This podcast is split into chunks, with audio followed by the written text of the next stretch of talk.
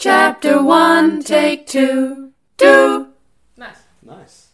What I do know deep down, although I keep it secretly secret, is that I'm terrified at the thought of losing myself again wholeheartedly to any man because it is so scary peeling off that protective sealant that's been guarding my heart and letting somebody go inside and walk around, lie down, look around, and see all those red flags, especially when right next to your heart is your soul. And then inside that is the rest of your personality puzzle pieces, and they're full of flaws. And in your grown up years, you have just finally started to recognize them for what they are one by one. You're trying to resolve some of these issues, but you're only up to say number four, and the list is too long to get into here. But the mere thought of being emotionally naked again is frightening because you remember how fucked up it got the last two or three times out there. Since the world is now aware that women like us are trying to beat the clock, some of us have built this invisible fence around our hearts that people use to keep their dogs inside the yard. If they go past that invisible wired line, they get shocked until eventually they get tired of getting electrocuted, and so they sit there and watch cars and other dogs go by and sort of just stay put. This is pretty much where I am. And lots of my girlfriends are too, because this is the big easy that I hope Winston hasn't heard about. But then again, I'm sure if they get BET down here, they must get Oprah too. The only thing I'm hoping is that if he is on this kind of sympathy mission, he realizes women like me are not really desperate. Getting laid is hardly a problem. Almost any man will take some free pussy. But getting laid by somebody you want to get laid by is an entirely different issue. When we finally meet somebody we do want to lie down with when we aren't feeling desperate, what we're feeling is vulnerable, nervous, and scared. Big difference. Big, big difference. But once again, Stella, you are like getting far too deep here for somebody who is planning to have a little sexual encounter with a boy for one single evening. So, like, could you spare me your philosophical, sociological rantings on the status of women and black women in particular in America, okay? And let's just get us some nuggies and hope it's good and get on with this vacation. Can we do that? Hey everyone, welcome to Chapter 1, Take 2, the podcast where we read the book, watch the film, and discuss the adaptation. My name is Maddie, I'm Brianna. and this week we are discussing how Stella got her groove back. You need a husband and your son needs a father. Had one, got rid of him. So glad I did. Stella, when was the last time you had a decent date? Tell the truth. Don't talk to me for the next two hours. I need 20 clients back to back to back. All work and no play Do you want to be rich? made Stella a big success. Or do you want to wallow in regret? But everyone knew she needed a vacation, You ain't been nowhere since I was a natural blonde. except Stella. We're going to Jamaica. What? I want you to try to have some fun, Mom. Sure. Oh, I mean it. Written in 1996 by Terry McMillan and then adapted only two years later in 1998 into a film. Yep. That is a very quick turnaround. Well, I mean, um, by this point, Terry McMillan had already published Waiting to Exhale, which had also already been turned into a film. So people were ready. They Yeah. were like, let's cash in on those book deals. At least I think that's correct. I'm pretty sure she'd already done Ready to Exhale or whatever the exhale. Waiting to Exhale. Waiting to exhale. Waiting. Waiting. Sorry. Exhale. Exhale. Inhale. Yeah, 1995. Delightful. This was episode 12. This is episode 12 of season 2 for chapter 1, take 2, uh, female led literature and film. I thought the book was better than the movie, but both were blah. Okay, shall I give a um a summary? All right then. So we open on page one and we meet Stella, who is a little bit controlling in her life. A little. Um, she likes things just so and feels like there are clear right and wrong ways to act and be and dress and think and do and exist and and there is laziness and um, she's got a very treat yourself vibe throughout the rest of the book. So um, her son goes away. She's divorced. Her son goes away for the summer to spend the summer with her dad, and she's got His dad. yeah, with his dad. Um, and she's got a few weeks alone, and she's like, "Oh, I'll get to that to-do list that I always have." And then suddenly decides to go to Jamaica. She goes to Jamaica, and she is 41 years old. She meets a 20, 42 years old. She meets a 20-year-old, and they have like a tete-a-tete romance, rendezvous, dalliance while she's in Jamaica. She goes home and it's like, I have to say goodbye to this man because we're too young, too different in ages. And then she's like, oh, boy, do I really miss him. And then she and her son and her niece get on a plane and fly back to Jamaica after she loses her job. And they see him again, and they don't get to spend very much time together because he's working at a resort and has really crazy hours. And so she flies back home and then sends him a ticket, and then he comes to stay with her, and then they decide to get married. And in the book, someone dies. I mean, in the movie, someone dies, and that's that's it. Yes. But I mean, it's not it because the book is just so long. Both the book and the film are really long. So Stella is this work addicted woman that we meet and she, you know, she's living the life she's built and, you know, she's uh, references how she's gotten out of the ghetto and she has her own home and, you know, what is she making? Over 200,000 American Yeah. dollars? Something crazy. Is she a stockbroker in the book? She's a corporate analyst. Yeah. So she tells people how to invest their money, I think, or corporates, the corporations how to invest their money. If we had enough money, we could hire someone like that. I mean, yes, okay. Um, I think it's complicated. I think this is complicated because, on the one hand, like it's based on Terry McMillan's life, so there's Yes. some truth to this story. sure. Uh, but that that makes it even more complicated because we know how it ends in real life. We do. He's a gay. Sorry, yeah, uh, we're gay, so I hope that's okay that I did that. Um, Stella's best friend has already died in the novel, and in the film, she dies Is- on screen. is her name Delilah? Yeah, Yeah. Um, Delilah, who's played by Whoopi Goldberg in the film. It's really funny when you watch 90s films and you see all these really famous people and they're in this film that's like before the book I had never even heard of it. Um, and the friend's death in the movie gives Winston the excuse to come to America. And I think that was an interesting thing because we don't get the same internal thought processes quite in the in the movie as we do in the book. Yeah. and it seemed to be the director's way of rationalizing the kind of fast pace of the relationship. Um, first impressions. Uh, the film is over two hours long, and it does not need to be. Like it nearly ends like four different times yeah i didn't really think i would like it but it's just because like the book is written in a really interesting way it's very unique but it is internal narrative so it's not there's no sentence structure there's no paragraphs it's just stream of consciousness. it's a stream of consciousness thank you brie what do you think I mean, it is it is stream of consciousness, and it's not. I haven't studied stream of consciousness in a really long time, like over a decade.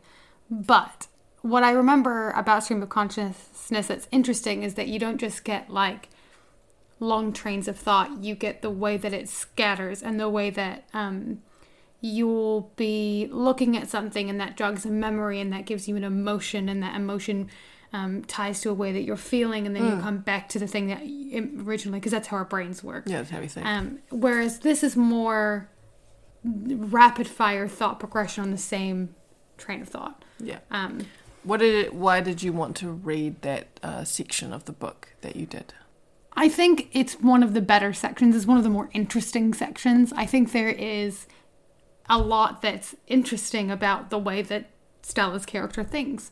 I think when we see some of those moments where she's kind of analyzing and judging herself, when she's being internally reflective, that's the best part of the book. But it is bogged down by judgments of herself that are not ref- like like fair self-reflective. They're just like you know there's a section that comes um maybe like just before this or just after that where she's talking about her body and how she's not 21 years old anymore and she's kind of n- like nagging herself.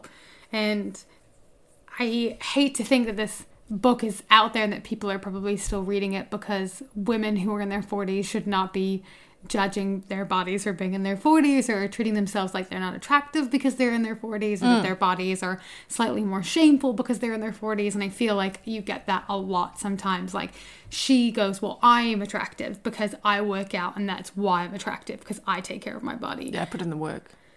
Yeah, and it's really like but then when she sees other people on the beach who haven't worked out, she's like, why are they wearing bathing suits? Or like, why are they comfortable being naked? Yeah. Or like, she needs Why are they comfortable with themselves? Yeah, she it's needs- wrong that you're comfortable. Yeah, or like she needs some liposuction, or she, like you know that guy. Like she, there's a character in the book where there's this. He does tiles or something, and his wife is French, and she makes bizarre comments about like how did she get him kind of thing. Yeah. like it's very critical of other people, other people's bodies, other people's relationships. But I, I mean, she's not a hypocrite. She's very critical of herself as well. I personally That's true. I found it very irritating in the book just how much she brought up the age gap between her and Winston. I was like, just fucking be with him. Like, I just, I don't even care. Like, I understand that there are social pressures to have a certain type of relationship that looks a certain way. I definitely get that as a lesbian woman and particularly a soft butch looking woman, as my hairdresser recently told me, which is fine. But you know, I, I get the looks like, am I a man or am I a woman? Like, and you know, I'm with a wife, so ooh, that makes it even more complicated for people, especially because you look quite feminine, traditionally feminine. Um, but I just, by the sixth or like tenth time, I was like, I just don't care anymore that you have an age gap. You obviously love each other. Stop being stupid and either be together or not. Yeah. Like, it was just irritating. Yeah. And I wanted the book to end. I ugh, I'm I really like I was really interested in this book because it isn't like exclusively about the black experience. Like she definitely brings up race issues in the book, particularly like how she's one of the only black American women in Jamaica. Yeah. That's there as a vacationer and not as somebody who's working for the resort. Like Yeah. almost everyone who's vacationing there is white. And Yeah. that's a reflection of the wage disparity between African Americans and Absolutely. And white people in. America. Yeah, Yeah. 100%. Um, and and, and it, it speaks to significance of how far she got and how far Terry McMillan got, but also there is a sense that the only the only way to overcome blackness is to get a lot of wealth Yeah, and that's super ki- wealthy. That seems to be the message. and assimilate essentially Yeah. isn't it because um but yeah it, it, it does seem to be the message and like she, you know she talks about how she gets braids before her trip rather than having her more traditionally um european hairstyles and that kind of thing um i mean i don't have like if this book had a main character who was like a lesbian or um, a white woman and there was the age gap like i still would have been annoyed at the like inconsistencies of the character's thought process Oh, yeah, like no. even right before um, winston proposes on the hammock which is how the book ends spoiler alert forever on this podcast. Spoiler alert. But she says yes, but right before that, she was looking out on him on the hammock, thinking all these things about how he's going to go home soon and why she's looking forward to him leaving. And it's like, what do you think the marriage is going to be like if even before you say yes, like you're still being like, nah, I don't really want to be with him. Like she's she's she talks about how she's not playing games and she talks about how she's an adult, but she's playing games the whole time. Yeah. I mean, stop playing games. and and I think that's what kind of holds the book back is that it's re- the entire conflict that drives the book forward is the age gap, and even though at the beginning we're set up with this really controlling person, she doesn't really relax or become self-reflective or ask herself why she's controlling or learn to mm. not hold herself to a such a high extreme standard. yeah, She just decides to be comfortable with the age gap, and that's it. yeah. There's no other personal growth that comes out of this character. No, as a character, it doesn't really make a lot of sense, and it's also quite boring. Like, I don't know. I didn't really find it that enjoyable. I'll tell you my facts because I have them. Yeah. Maddie's facts. Um, it had a budget of 20 million and cumulatively worldwide grossed 39.2 million, which is great, nearly double. Um, like I said, written in 1996, and only two years later the film was made. It's classed as a romance slash rom com. Um, I mean, I definitely see that. I, I would also add in drama though, like it is a quite a dramatic film, and also there's death. So I'm not. I don't think it's just a rom com. Um, it only got 50% on Rotten Tomatoes and 5.7 on IMDb. Uh, I personally feel like that's pretty accurate. Like it's, I've definitely seen much worse films, um, but it was way too long, and Uh, I thought some of the acting was really great, but it's, it's also like have quality over quantity, in my opinion. Um, directed by Kevin Rodney Sullivan, who very famous director, um, directed Guess Who in two thousand and five, um, which I you know I really liked that movie when it came out. Do you remember that movie? It's got um, the guy who does the pranks, whose name I've forgotten. It sounds familiar, but I can't think of what the plot is. um, there's uh, African American family, and the daughter who's like an adult, like she's in her twenties, she brings home a white boyfriend, and the dad is like, "What?" I don't think I've seen it. It's got that guy who I should know. He's in um, that '70s show, and he's now married to the beautiful woman who was also in that show. Ashton Kutcher. Ashton Kutcher. it's got Ashton Kutcher in it. It's a comedy, and like I, I really like that movie. I, for me, that movie um, is really fun because I particularly like the scene between the dad and Ashton Kutcher, and like he gives him all this advice about the relationship, and then the dad steals the advice and fucks him over. Yeah. I've always thought that was really funny. Uh, yeah, and also Well, maybe I have seen it. I'm sure know. that you have. Kevin Rodney Sullivan also directed. He's directed Modern Family, um, which is great. Um, Stella Payne is played by Angela Bassett. It's Ba- Bassett. Ba- is- no, I thought it was silent. Is it Bassett? I thought Angela Bassett was how it's pronounced. It doesn't matter. Bassett, um, who's 62 now, but looks amazing. She plays the Queen in Black Panther Yeah. which I thought was pretty great. Um, Winston Shakespeare is played by Taye Diggs, who I know the most from Private Practice ages ago when they had that spin off from Grey's Anatomy. Never seen it. Well, yeah, you know him from Rent. Yeah. Yeah. Benny? Benny. Yeah. Um, Delilah Abram, who is dead in the book, alive and dies later in the film, played by the incredible Whoopi Goldberg.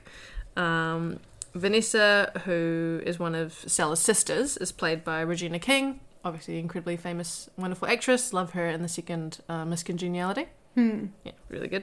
Uh, and Quincy Payne, who is Stella's son, is played by Michael J. Pagan. Hmm. Um, there's lots of really famous people in this film. I think Regina King is also in Mother Monster in Law.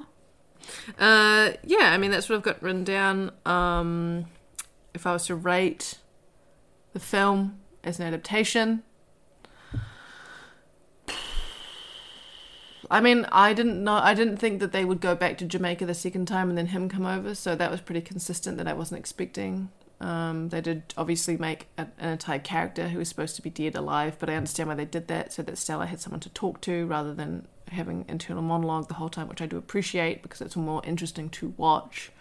Um, I'd say I don't know six as an adaptation. I feel six. Yeah, Yeah, I, I, I I genuinely think that this is probably the best version of an adaptation that we were going to get. Um, so big changes. Delilah, who is a not really a character in the book because she's dead before the book starts, um, but Stella has a best friend who has died, and that does affect her.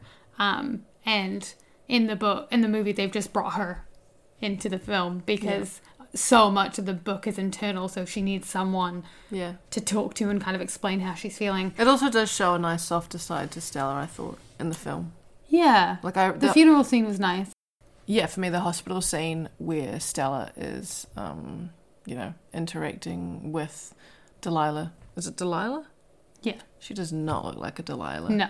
But that's my favorite. like to me that's actually my favorite scene from the movie because um I don't know, I just thought the acting was really good and I liked the interaction between the two friends and I, I thought it was really beautiful that, you know, it was showing best friends being there for each other. Like when she's rubbing her feet and they're holding hands in bed, like I just thought it was really sweet. And I thought it showed a nice softer side to Stella that we don't get to see that often in the rest of the film. Yeah. So Delilah is alive in the film and then she dies and that is sort of well the, the thing is is that it makes sense to include Delilah as a foil so that someone there's someone for Stella to talk to.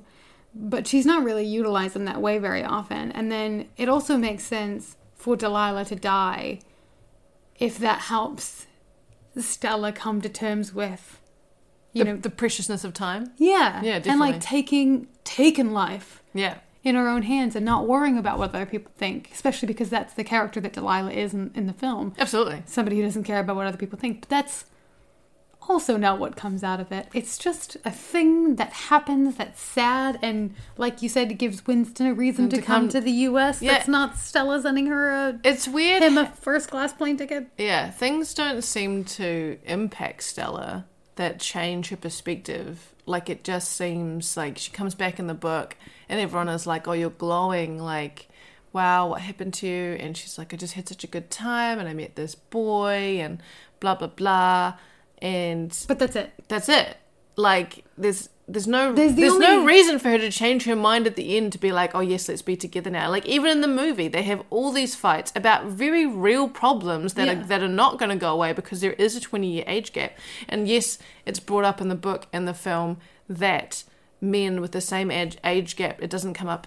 But we can't deny that we live in a world where men have these egos that, like, if they're taking care of someone else and buying all this shit, it's not that big of a deal. But there's a scene in the movie where Stella goes to pick up dinner because legit Winston has no money. And so he's all defensive about it. And he's like, stop treating me like a boy if you want me to be a man. And it's like, bro, you have no money. You are a boy. Yeah. You don't have a job or a career. And but also Stella does want him to be a man. I know. Uh, She does not know what she wants. it's very clear. It's not surprising that their marriage didn't work out. Not at all. Ir- Sorry. irrespective of the fact that he's gay. Yeah. Uh, There was a very. I wanted to ask you about this because we are members of the rainbow community. There is an interview. I watched this the beginning of it. Um, I didn't finish it, but I meant to. Where, um, in the real life, is his name Winston in real life?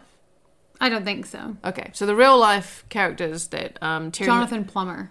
Oh yes, Terry McMillan. Yeah, based this off. They're on Oprah, the two of them, and Oprah. Um, you know, she's doing her um, Oprah thing. uh, her talk show host thing and she's like i just find it hard to believe that you had no inkling growing up that you weren't gay. And i mean i think that's a hard thing to say to someone because depending on how oppressed you were which is what he starts to talk about in his culture it's not really an option to be gay.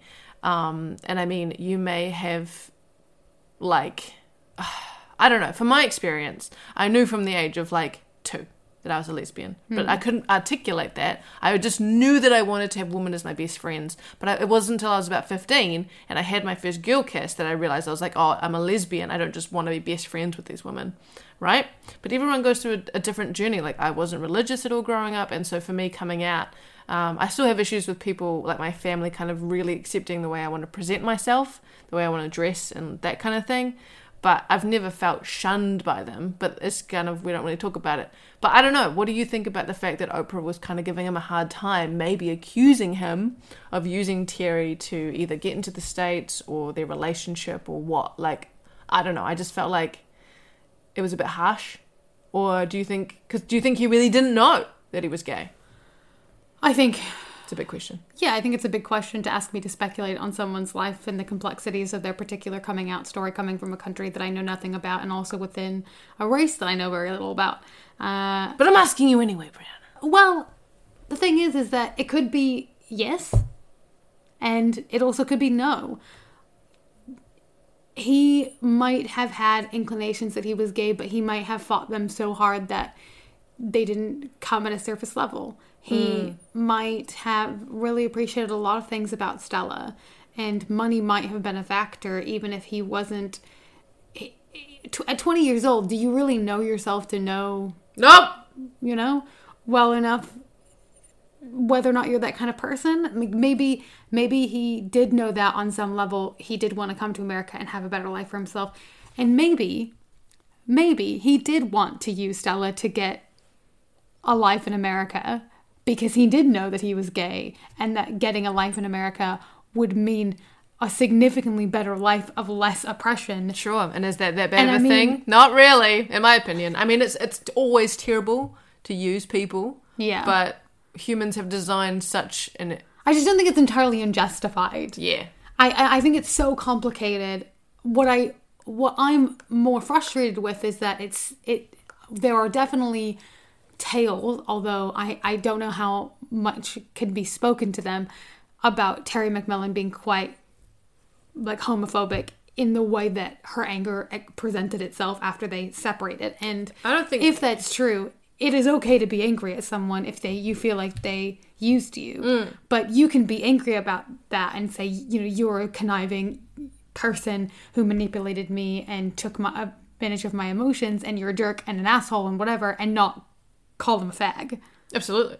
You You, know. can be angry at someone for how they treated you, and it has nothing to do with their sexuality. Yeah. Definitely. Using homophobic slurs is hate speech. End of story. And I think that if she used those, it's unacceptable.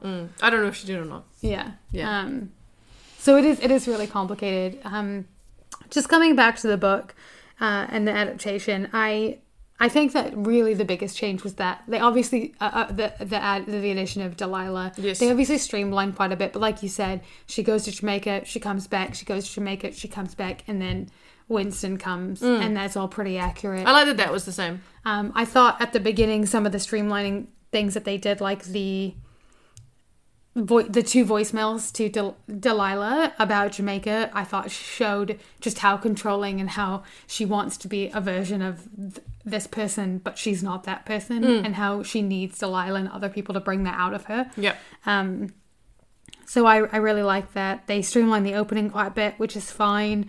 Um, I enjoyed seeing her in her element at work. I thought that was pretty cool.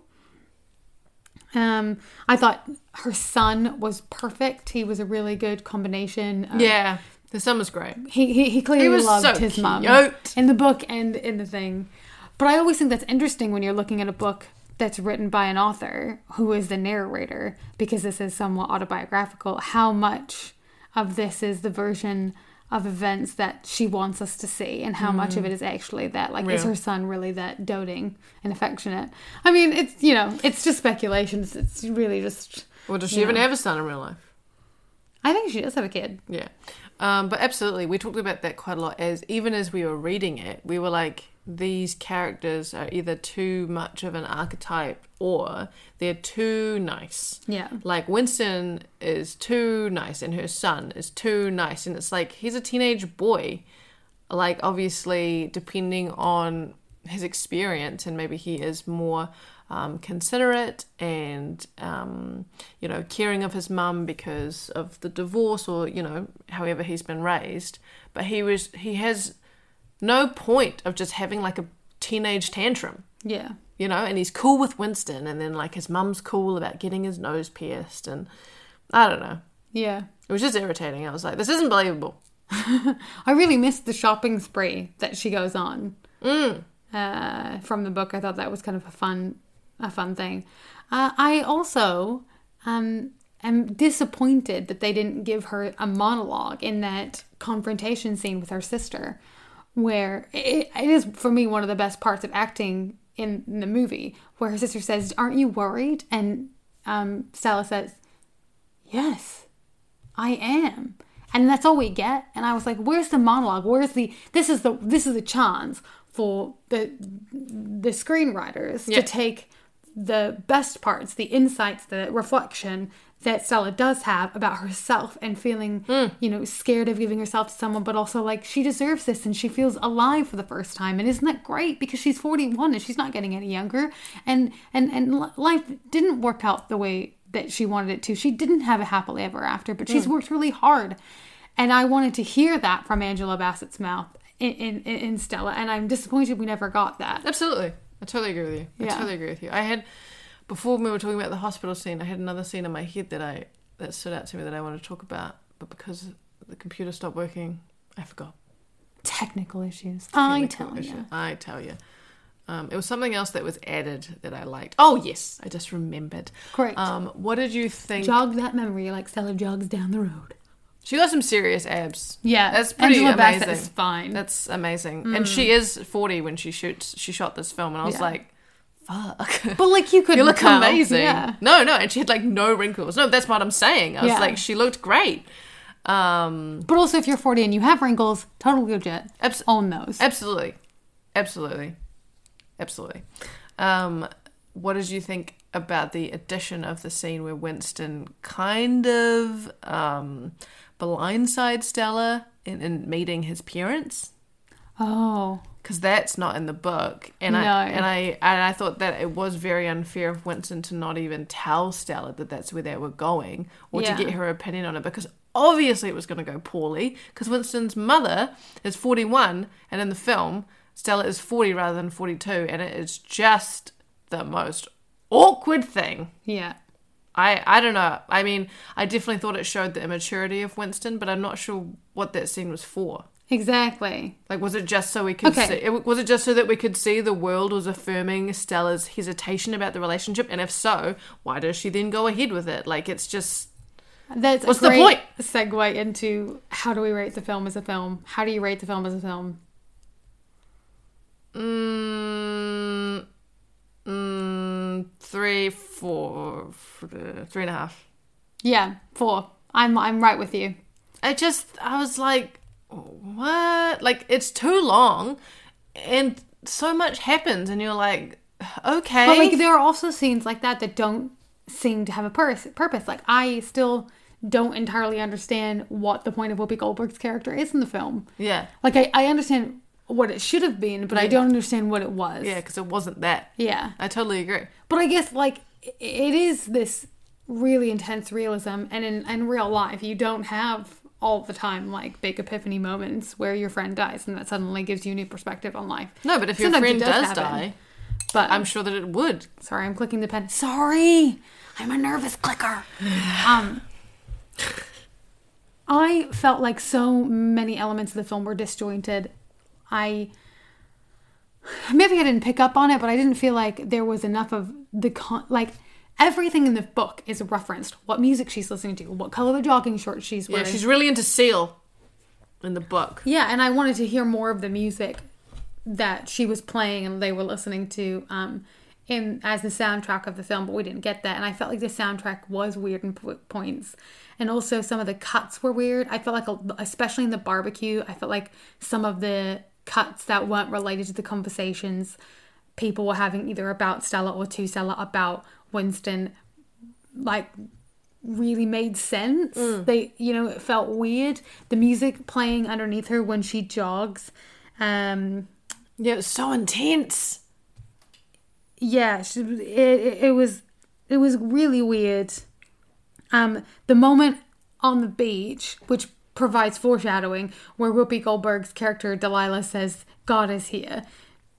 Um, it's disjointed because, like, I can tell that it's there for foreshadowing. But if your friend solemnly looked out on the beach and said, "God is here," I would be like, "Hey, are you right? Hey, what's happening? What's going on? You- You're acting a little bit strange." Actually, now that I think about it, the fact that you wanted to pick up and go to Jamaica is weird. There, like, yeah, there's a lot of reasons that Stella should have known that Delilah was sicker than she was saying. It even they because they bring it up because I said in the movie we were watching it and Delilah starts talking about like I've been trying trying this gym sing and sing sing and blah blah blah and she's like trying to get that spring back in my step and it's just not working. Yeah. uh, and I was like she's gonna die. Yeah. And you were like, oh yeah, she is too, because she's talking about health and stuff. Um, and I'm, I'm, you know, I'm always happy to see Whoopi Goldberg in a film. I, I, Oh, yeah. I love Amazing. Uh, her comedy. Um, I just, it's yeah, it's weird that you know, especially when your friend is so funny, and then they go all solemn and they look over on the ocean and they talk about God being there. Yeah. It's like, I would ask what the fuck that was about. Oh yeah, the music that's running like underneath after the proposal is what I was talking about before. But yeah, um that being said, the cuts of the film did feel super 90s like when they're in the sex scene and they're like getting all hot and heavy and then it pans away to the sky Oh my god, that was so, funny! Yeah. I was like, it's a traditional like '90s pan away, like, oh, they're having sex, let's not watch. Yeah. Um, but then they get that real hot and heavy scene later after they've had that fight um, about Stella not Oh, giving yeah. um, Wil- well, Wilson. winston Yeah, I was like, that's not right. wilson Yeah, not giving Winston an answer about the proposal, and then they have this, you know, emotional, sexy, sexy time. do And people then they- actually get into the shower with their clothes on while someone else is naked just take them off? yeah just take your shirt off, Stella. Um, and then, you know, the next day, Winston's like, hey, I know that we love each other and I know we just had really good sex, but I'm going to leave now because you hurt my pride because you haven't given me an answer. Yeah. And then she's like, no, Winston, don't go. And the airport scene, also very classic, 90s. classic 90s, yeah. Oh. Go to have an airport scene. Is Yeah. it love if you don't? I reconnect in and I also is this a thing that ever happens in the states? Like he gets out of his cab and there's someone who meets them there and he's like, "Ticket, sir," and I'm like, "I've never been asked for a ticket outside of an airport," but it confirms the person collecting his bags is taking it to the right plane. I- Maybe if you're really wealthy. Could be a rich people thing. But he's did his parents pay for the flight? Was it like, "Come home, son. I don't know. Stop hanging around with that woman my age." Yeah, I don't know. I don't know. I don't know. Um, What do you think we'll be like when we're forty? Okay, can we talk about the sex scene? That sex scene because like. Films always want to put this kind of sex scene. It's very male gazy. Like she gets into the shower, she hasn't taken her clothes off because she just wants him too much. But like, practically, practically, yeah. This is what would happen. She gets in the shower. She hasn't taken her clothes off because she wants to demonstrate how much she wants the man to the man. And then her clothes become soaking wet. And Yeah. while she's trying to be in the moment, she's thinking, is this cashmere? Is it supposed to be wet or is it dry clean only? Have I just destroyed this $200 nightgown? When I get out of the shower, is it going to cause mold to build up on my floor? Now they're in bed, they're underneath the sheets, and she's thinking, when I get out of the shower, when we're done with this, I'm gonna have to put that directly in the wash. But then again, is it dry clean only? And that, like, and that's what she's thinking about. And then there's like, it. That she tries to get it off when she comes out of the shower so they can actually have sex. But it's like sticking to her skin. It's not romantic. Yeah, it's, it's all not- up on her. it's her not face, romantic. and it's just like gluggy. Yeah. uh, and then it sloshes on the floor. And one of them slips and breaks a hip, and they're in the emergency room. yeah, and also like uh, I've never had sex with a man. I have no intention to ever do that. But I I've heard that having sex in the shower isn't very good because it like takes away from the natural lubricants in the lady's vagina. I, dear God. And also, how do you get good leverage? I don't know. Complicated. To me, it looks like you're just about to shatter some panes of glass. Yeah. It's just, you know, sometimes people fart when they're having sex. It's, you know, that's all I'm saying. Sometimes you burp, sometimes you fart, sometimes somebody's on your hair and you gotta like maneuver and it, sometimes your arm starts to cramp and you gotta change positions and or maybe you're not feeling it or you're thinking about the shopping list. Like that's what real sex is like. Yeah, yeah, Sometimes it is passionate and romantic.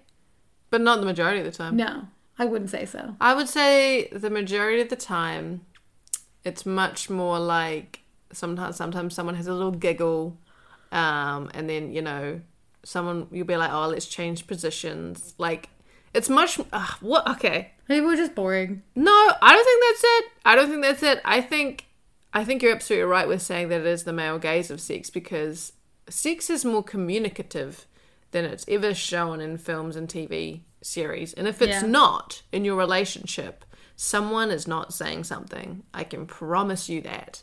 Because if you've never talked about it, how do you even know that that's what your partner likes? And it's like, oh, I can feel it, like I can tell. And it's just like, stop being a cunt and just talk about it. Like, Brie and I have been together for seven years and we still want very different things intimately. And so it's like, you know, matching with your partner and also, you know, trying to share, like, you know, do you agree? You're just looking at me. I'm just looking at you talking about our sex lives on our podcast. I'm not saying anything too bad, am I? Huh? No, Does it bother you? no. You brought it up first. I brought up the sex scene. Yeah. I don't know. I just think that our sex life is healthier than anything I've ever seen portrayed. Hmm. Well, I mean, yeah. And I, I just, Eh, I with, the exception of Portrait of a Lady on Fire. Yes. Definitely. But there is talking in that sex scene. So my point is validated. Exactly. People talk when they have sex. Yeah. But me like, I don't want to talk. Um, I got no blood in my brain. I don't even know. I got no blood in my brain. Um, yeah. Um, I did really enjoy, um, in when they're in Jamaica. I think this is the this might be the second time. I really enjoyed the conversation that ended. You don't make furniture anymore. No. Why? I make money instead. That's the first time they have sex. Yeah. Yeah. Oh, okay. Yeah. And they're in bed and talking, stop it. and they're talking about, um, you know, he's wanting to know what she does. Yeah.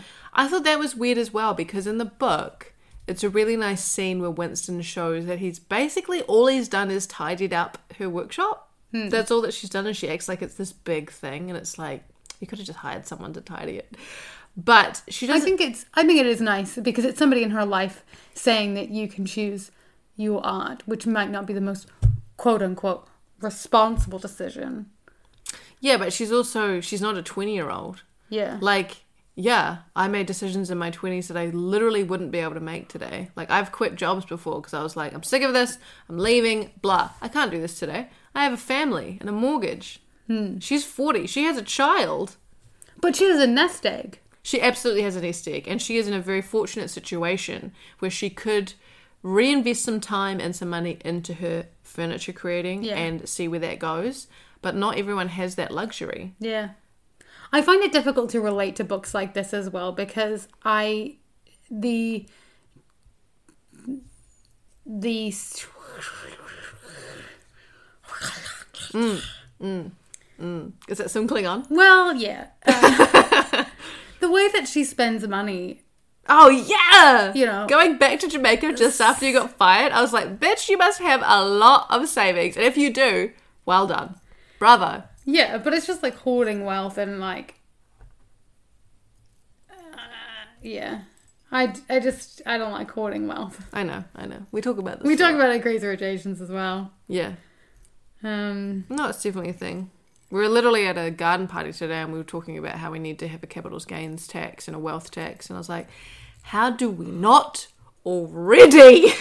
yeah, it's just the stupidest thing. And i mean i'm you know we're very fortunate in our lives but we're definitely we're not like out here thinking oh i can buy this and not worry about the price. Like we're you know we have budgets and we have calculations and we have plans. We have limitations we would have obviously liked to have gone back to the states I just thought I was gonna like this book and movie as much as I liked Stop um, Love and Basketball.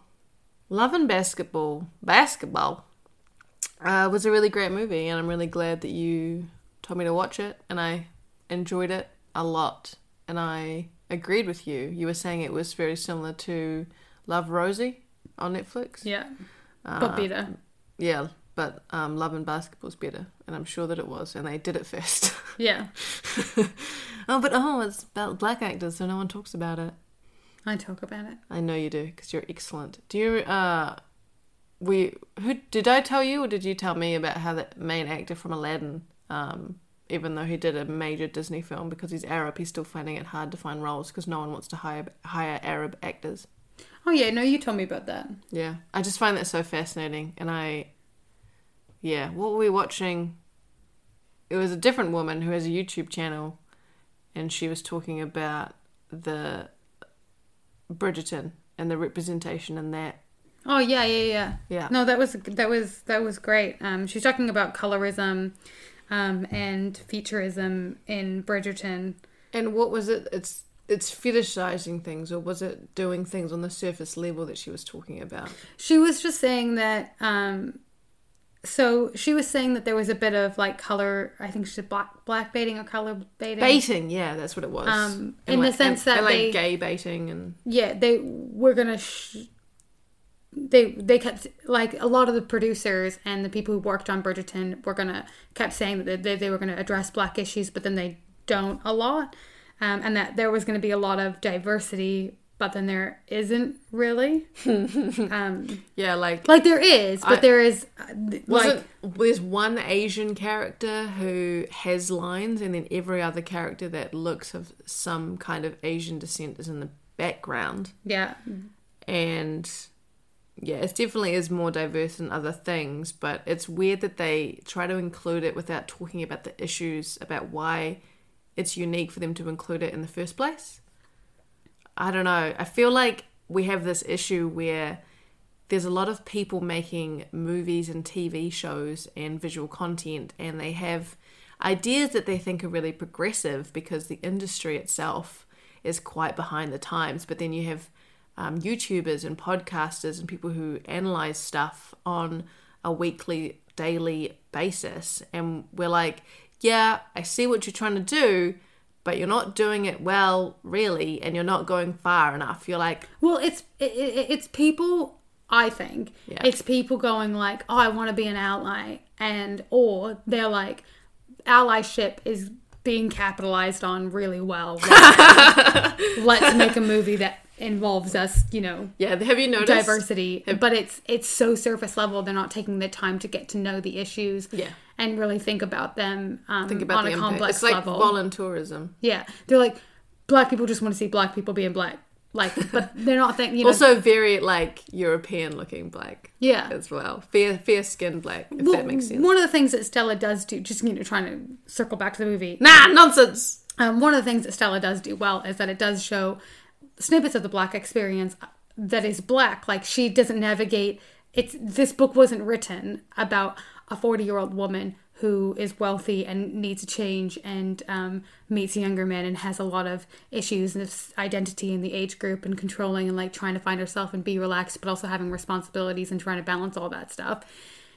Who just happens to be black in the sense that the blackness of the character isn't taken into consideration. This is very much about a black woman. Yeah. And No, it is it does involve the issues that are particular to her as a black woman. absolutely. But most of the book is focusing on the issues that we can all relate to, which are getting to middle age and looking back on your life and wondering if you've really found happiness and mm-hmm. but also appreciating the things that you do have and like so I, I think that it's about the experience of a black woman as a woman navigating the world but they don't but terry mcmillan doesn't exclude the blackness of the character because she can't because she is black as Yeah. a writer so i think that's what this does well that maybe Bridgerton doesn't do well. Um, because Absolutely. it seemed to be like, oh, we're going to write colorblind casting, which has criticisms because it doesn't take into account the blackness of the the actor, so it's not necessarily a true account. But people feel differently about it. There are some black people who do enjoy colorblind casting just because it gives black actors more roles Yeah. in older, usually older shows or in um, period pieces. Absolutely. Well, are we like? And I just, oh, sorry, just one more thing. That's right. Teeny bit. Yeah. The YouTube video that we were talking about is race baiting, queer baiting, colorism, featureism, and performance diversity in Bridgerton.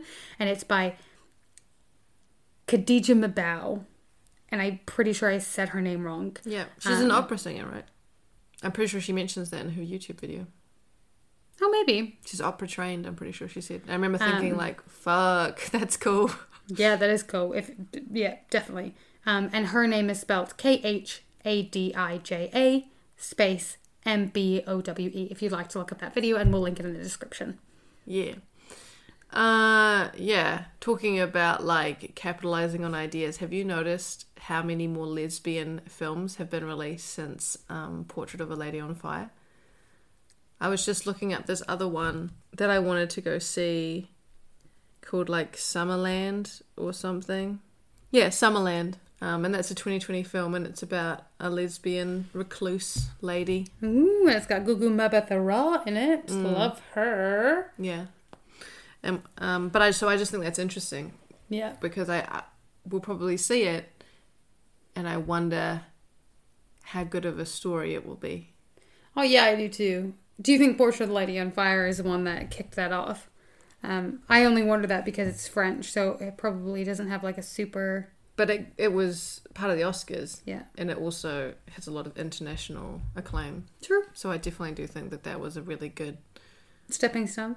Yeah. But it's also like, but it was done really well because it was directed by a lesbian. Yeah. and we talked about that in another episode um, with the guys from Random Acts of Cinema. That's right. Random Acts of Cinema. Anyway, But one of the other issues I had with it was how like obsessed she was with how dirty the female body is. it's very. She douches so many times in the book. She says the word douche so many times in the book with relating in relation to douching herself and how it's important that women douche themselves for men and I guess for themselves. I I don't douche. No, your vagina is incredibly sensitive and it, self-cleaning. If if someone has an issue with the way it smells, then tell them to fuck off. Like obviously shower, but you shouldn't put soap or anything down there. Just use water. Like this is really important. Feminine hygiene is very important. You smell great already. You don't have to we saw Russell Howard and he was talking about this new thing that I hadn't even heard of, where women were taking a pill to make their vaginas taste and smell like peaches. Don't do that. What the fuck? Not necessary. Like, just so many more women, I feel like, should either be single or just be lesbians because men do not do enough for us. That is the equivalent. Like, uh, Brie even gives me a hard time, rightly so, because I'm a bit male in my behavior sometimes. Like this morning, and today's a different thing because I've been unwell, but you know, Brie was up and she made three cakes, a batch of muffins, tidied, did the dishes, brought me coffee, and made breakfast you did a lot of washing. and did a load of washing. And then I got up and like I wasn't like this was only like an hour later, like it wasn't that much later, but I I just literally I know for a fact that if there were no women on this planet, it would stop functioning. and that is a fact. Like ugh. and it's but and again, Russell Howard said it. I know I'm quoting a man, but he was right and he was talking about how the countries that are being run by women have all fared better in this global pandemic. And it is not a coincidence. it is because women are better in a crisis. We've also had a lot of experience dealing with multiple sick kids. And that's really what this pandemic is. with 100%. Multiple sick kids. Women are just more prepared. Yeah. And you know, And trying to keep other kids from getting sick from their sick kids. Like, you know. We've been doing this. We've been doing this for ages. Like even women anticipate problems that aren't you don't like aren't even there. Like this happened. We were at my uncle's sixtieth, and I was sitting on um, a couch outside in front of a brazier, and I was cold, and I had a blanket around my waist already, and there was one next to me, but I just didn't want to move and get it. And my mum, she didn't. She came over. And no one else was sitting on the couch, and she didn't put the blanket on herself. She picked it up and she put it around my shoulders. I didn't ask her. I was cold. I wanted it. She did it, and it made me think. I was like, she, she knew. Uh, like I didn't. I didn't even say anything, and I thanked her, and I was just. But you know, it. Ugh, women solve problems that men don't even know are there. anyway, Um, yay for ladies. revamp, remake, retire. One, two, three. Retire. Retire. Obviously, it'd be so bizarre for us to say anything else at this point. Yeah. What we haven't mentioned, um, this episode will be coming up if you're in Christchurch um, on the 11th of March, 8:30 p.m. We'll be doing a live podcast recording with the amazing Ray Shipley at Little Andromeda Theatre. You can buy tickets at Humanitix. You can find it on our Facebook page. Um, come along. It's only 10 or $15 uh, if you're an adult or a student. Um, it's going to be a great time. Lots of fun. Uh, we're going to be covering Carol, uh, the great book adapted to film with Cate Blanchett in it. And we also have a Patreon now. We do. It's lovely. What's the show that's on before ours? It's called Severely Queer. Right, so what you could do is go see Severely Queer, the cabaret show, and then get a little drinky, rehydrate, and then just pop yourself right back down in the same seat and, and listen to our show. That's what I would do. That's a great idea. That's might be what we do. So Yeah. maybe you could sit with us and then we could discuss um, Severely Queer and all of its wonder, wonder and greatness, and then we'll get to the podcast and then we'll do the podcast. Yeah, you probably even if you go to Severely Queer beforehand, we'll sit together and then we'll have a drink at the bar and then we'll record our podcast. That sounds like a great time to me. Yeah. Amazing. Yeah. Uh, yeah, our Patreon is found on Patreon under Chapter One, Take Two. Um, be awesome if you could, uh, whatever you, you know, you can contribute would be amazing. We uh, we'll keep doing the podcast. We love doing the podcast. Um, yeah, it's a good time. It just helps with um, some of the costs associated with purchasing equipment and potentially, you know, buying books. Um, and um, would hopefully we'd like to be able to pay uh, our guests. Yep. And Brie, with all of her infinite commitment to the written word, is returning to university this year to get her master's. So any help in supporting uh, our family will always be appreciated. I can thank my brother. He's already contributed because he's a delightful man. Uh, yeah, great. What are we going to be doing next week, Brianna? What are we going to be doing next week? Dragon Rider. We'll be covering Dragon Rider as part of our season 2021 Yes. by Cornelia Funke. Who we've already covered. You might remember her name from when we covered Inkheart. Yep, and we did a lovely reading of her um, at the beginning of the Wizard of Oz episode. Yes. Yeah. Yeah. I don't know It's just what. been all over the podcast. all over the place. Love those German authors. Yeah. Love them. Anyway, are you good? I'm good. Great. Thank you so much for listening. Chapter 1, Take 2 can be found anywhere you listen to podcasts. We'd love if you could tell your friends about us. Feel free to share our links around. Share our links around. What, what? Chapter one, take two. Woo! Book to movie review. Woo! Woo. Sorry, I didn't go low enough. Um, Facebook, I didn't give you any warning. Instagram, Twitter, that's right, darling. We have an email address, chapter 1, Take 2 at outlook.com. Com. Um, I got given some cool stats by someone who probably wanted me to buy a subscription, saying we were in the top 20 um, podcasts in New Zealand for some sort of category, which was pretty amazing. So thank you for that. Yeah, thank you, fans. Well, it's, it's all about the fans. I love the fans. It's like Bolin from uh, The Legend of Korra when he's like, "But I love these fans. Let's hear it for the fans." Oh, man, that's so funny. Uh, if you haven't seen Legend of Korra or The Last Airbender, you should definitely check it out. It's just um, you know something I've got tattooed on my body. Nothing I take too seriously. You don't understand how much we love our fans. So if you can, take a moment so we can give you a hand. Great. See you next time. Bye! Bye.